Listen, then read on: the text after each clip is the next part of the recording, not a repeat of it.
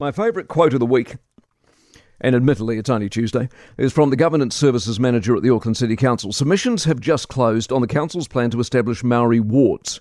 Uh, the manager says, quote, Most submitters seem to not want Maori seats.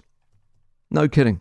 Now, there are two sorts of democracy. One is what we're in at the moment, the election. That's where we get to have a vote and that vote counts. The other is the bit where they say they want to hear from people on any given idea or decision and they will listen. The difference in this one is it's a con. They won't be listening at all. Uh, they say you can have a say, so you think you've had a say, and what you say is irrelevant. But if you don't say you can have a say, they worry a lot about people who will say that they didn't have a say.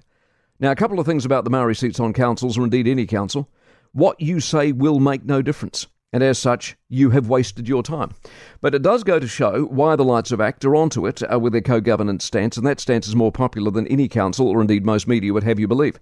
The unfairness of it is not the fact Maori, or indeed any race, should have a say or a voice because they can, and indeed they should.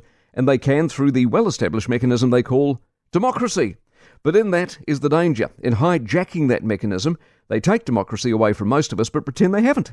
By one, deciding to do something they know is not representative of what the people think, but also by lying to us and telling us we can have a say, which technically we can, but under the subterfuge that it actually is representative and means something when it doesn't.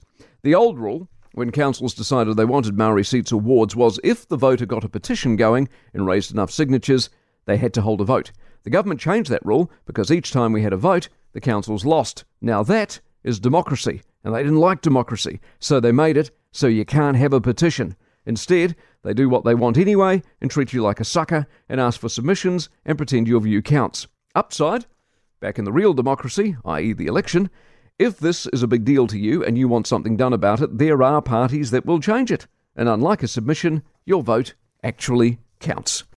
For more from the Mike Hosking Breakfast, listen live to News Talk ZB from 6am weekdays or follow the podcast on iHeartRadio. If you enjoyed this podcast, you will love our New Zealand Herald podcast, The Little Things, hosted by me, Francesca Rudkin, and my good friend Louise Airy. We focus on all the little things that you can do to make a positive impact on your life and to cut through the confusion from the health and wellness industry. Join us every Saturday to hear from the experts for all the tips and advice you need. Just search The Little Things on iHeartRadio or wherever you get your podcasts.